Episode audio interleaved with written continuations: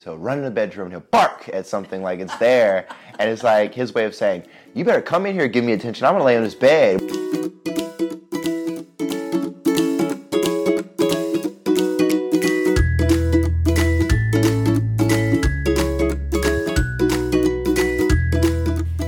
Welcome to the Dogs Are the Best Friends podcast. I'm Emily, and my best buddy, Flynn, is here too. The purpose of this podcast is to bring you some dog stories and a few tips along the way to help you and your best friend communicate.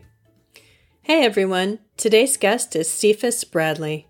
This interview was one of the first ones I've ever done, and it was done almost a year ago. Cephas is a very talented artist. He used to live in Jacksonville, Florida, and he has moved to New York City, well, a little over a year ago, actually. Cephas and I both lost someone very dear to us. He lost his beloved aunt, and I lost my soul dog, Maisie. So you will hear us talk about that.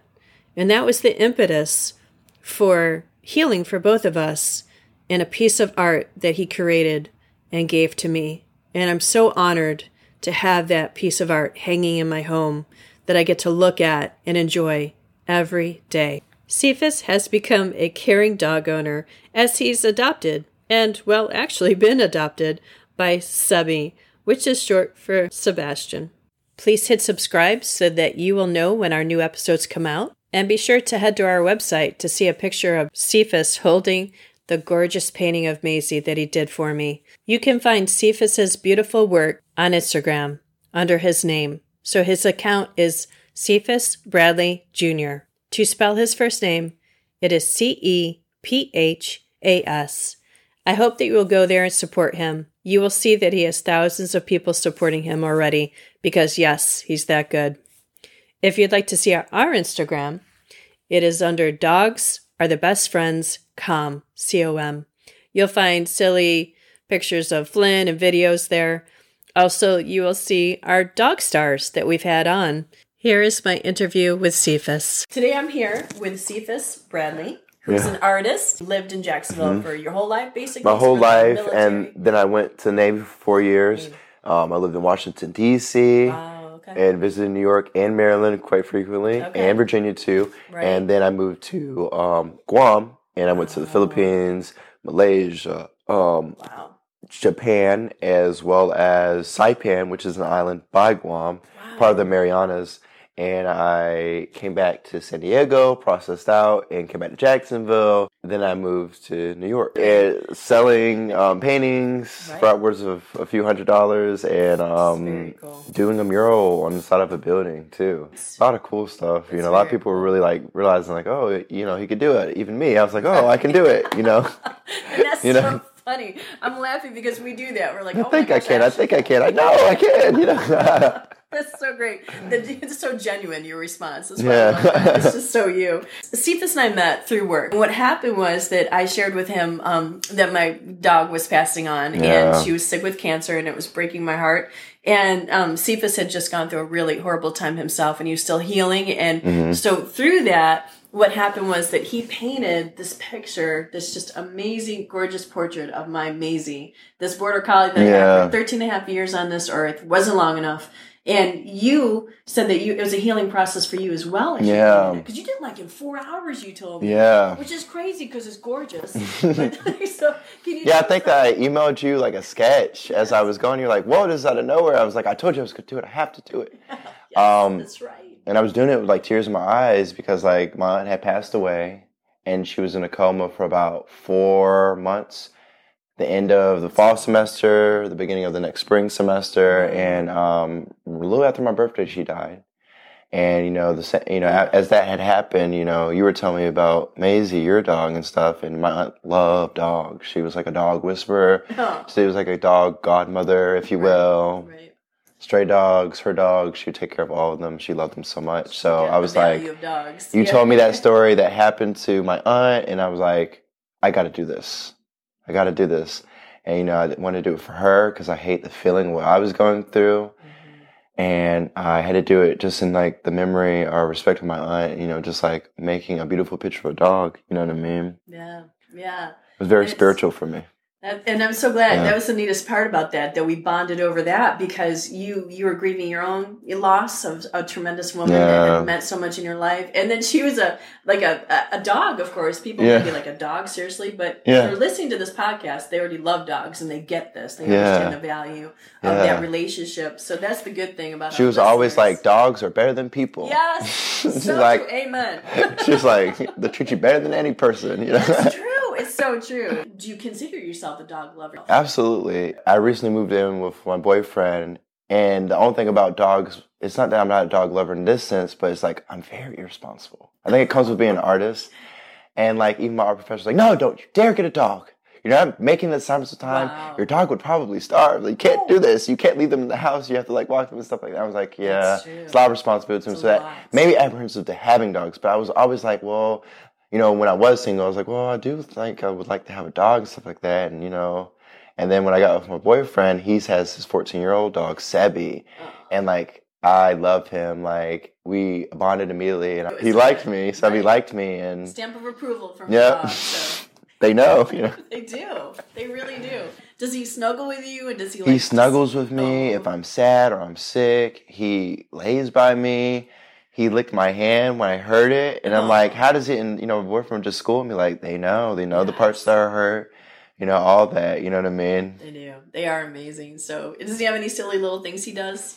Like one of his like the funniest things he'll do is he'll run in the bedroom, and he'll bark at something like it's there, and it's like his way of saying, "You better come in here, and give me attention. I'm gonna lay on this bed. We gotta lay on this bed right now." And like he is like. Awesome. He's not. He's a young man. He's a young dog, but he knows 14 again, so he will always want to sleep. Like he'll Yes. always want to sleep. Well, sure. Yeah. He's got to recharge his little he be napping. He naps and Oh, stuff. sweet, But the thing about sleeping is he always wants to have his head or his body right by me. Aw. And I'm like, yo, like this is your dog, Adam. You're the one who from 14 years. Why is he doing? it? He's like, you know, you're. T- he's just falling in love with you now. You know, like. so sweet. So like, that's why I feel like you know he's our dog now. He like he sees both of us. Like Yeah. you know, like he loves us so much. And Yeah, it was with my aunt's dogs. You know what I mean?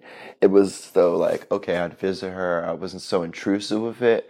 But like with my boyfriend, you know, he produces TV shows and stuff like that. So he's gone. He's like, busy a lot. Like he has a dog walker, and he keeps her because you know I'm gonna go to school, so I'll be a little bit away from Sebby. But for this whole summer, I've been around Sebby like almost 24 seven. Wow. He likes to go to my art room though Does he? the art studio room we have. You love it there. So maybe he's like, yeah, he, he you know, he kind of gets that from you know, like wants to be around the painting stuff, you know. And do you feel like he's taught you anything? With um Sebby, he's definitely taught me to be more considerate. You know what I mean? Like, there's times where I'm like, oh, I gotta, you know, use the restroom really bad, Oh. and then like I know he has the restroom, and I know I can hold. him. like, no, he needs his morning walk. Like, I've been making him wait a long time. Let me go do that. You know what I'm Yeah, saying? yeah. Because it's like he's a dog. You know what I mean? He can't open the door. Right. You know what I mean? He can't walk himself. he definitely made me like pick up on body language with human beings even more too because like they'll let you know and you got to pay attention Yeah. you know like barking when he needs food like Right. um hello Yeah. the water's low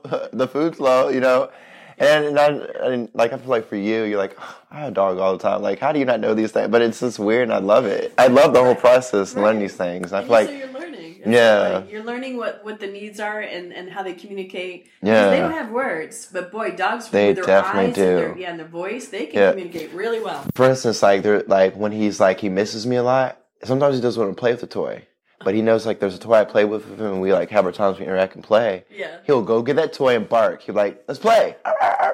I miss you so much. Like I'll I like to jog, so I'll go, I'll run for a little bit, and he'll be like, "No," because like remember I told you he sleeps, so he'll Yeah. sleep when I'm there, and he's like, "Oh, he's there."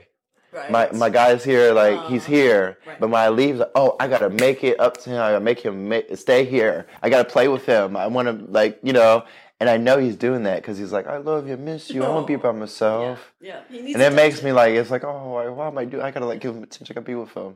Like right now, I'm missing him. I'm probably Right. gonna ask Adam, like, what did the dog walker say? Who's sitting the dog? How's Sebby doing? You Send know, me pictures. Send me pictures. send me a picture, and she does. She's so, that's why we love her Oh, good. we had another dog company that walked the dog and like he wouldn't be empathetic to the fact that like he, they would lie and say oh he's old he doesn't need to walk now i want to go back to liz bryant my professor who was like helped me draw and stuff she loves cats though but she would have dogs and one thing she would say is like you can't have dogs in kennels or cages and just have them like locked up they have to run and then people wonder why their dogs like you know have so much pent up energy or might run away or something Destroy or get or destroy. But Yeah. they're you're not letting them fully naturally just like use their body and stuff. Like, you know, 'cause she's big on bones. Like she was like, oh, well, people shouldn't walk this way. People should do that. So she was like, animals, like you're gonna hurt them. Like they physically, biologically need to be out and be moving and stuff. So like with Sebby, I'm like, oh no, no, no. He's 14. You're gonna give him the whole 30 minute walk. Like we asked you to. And they would lie and say he's panting, and he's like, he, well, he only was feeling seven minutes. But I know this dog doesn't want no seven minutes. Right. He's trying to sniff at every fire hydrant, oh, every tree and stuff, and go around in circles for at least like five minutes in one space. So I know seven minutes, he's feeling a little bit more than that. Is it raining? Is it bl- a blizzard? Maybe we could talk. But, you know, because he doesn't really like that, you know sure, sure. When I did your picture of Maisie and stuff like that, I made sure I got like like one of my biggest things, like kind of weird story. Um, it was um this lady named Donna. Really weird, you know. I've always tended to like have older friends. Like she was like forty years old, and I was like sixteen in high school. But I would always like have this, I guess, older spirit, if you will. Didn't necessarily like the status quo of like this popularity contest, high school stuff. I would deep, look into the deep like I was gonna aspects of life. that. I would like to talk to people who are older, the teachers and stuff. So anyway, I would sit on the porch. Donna would always drink her beers, Uh-huh. like at least like six or eight a day. Oh gosh, okay. But she would talk to me about life and just everything. And like one thing she would say is she could see auras in people, and that really influenced my art. And when I did Maisie's picture and my aunt passing away and stuff, I thought about auras and the spirit of Maisie.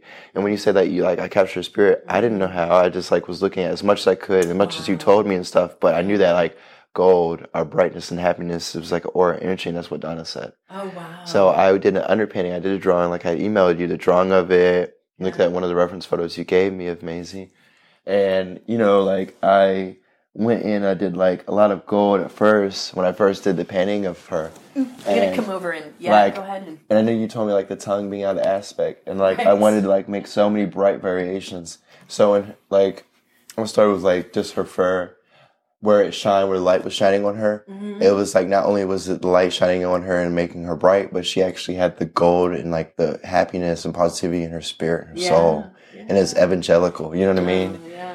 And even in the background. It was like glitter of like green paint and stuff like that, and like Yeah, what the glitter. I and what green represented is healing. Oh, It- it represents healing. Oh my gosh, she was healing for me, but did- it was Yeah. healing for me how you did this, Yeah. and this still helps me heal. That's really cool. Did Yeah. not know that. That was your intention behind it. Okay. And then like you said that she was so vibrant and happy, so I made sure I made all the strokes like very like eccen- eccen- eccentric and like really happy. Yeah. And then it was like this area where it was like a little bit dark, and I wanted to give her like this that pop of just like, you know, like kind of like muted colors, but with that shine still there. You know what I mean? Yeah. And like especially the tongue, I wanted to make it really dynamic, really colorful, happy. You know what I mean? So I added like some of those like brighter pinks that might not necessarily been there, but just like that friendliness. Because pink also communicates friendliness and beauty. You know what I mean? I think that as weird as like people would say, I think that her tongue was really beautiful. It's like architect, uh, architect of God. You know, like it was really yes. cool. It was silly, but it was like really iconic of her. And you know, that was Maisie. Everybody knew that was Maisie with the tongue way out. Yes, Yeah. you're right. but it also Yeah. made her friendly. You know what I mean? Yes, approachable. Approachable, right? She yeah. kind of look goofy. And I Yeah. swear she did it even more so as I laughed about it. She did it on purpose. And the emotions come through, not in a sad way. It's just the happiness just literally Yeah. shines throughout the whole painting. All the colors you did. Just beautiful. Thank Yeah. you again for what a gift that you Thank you for me. like letting me even like paint your dog. You know what I mean? yeah.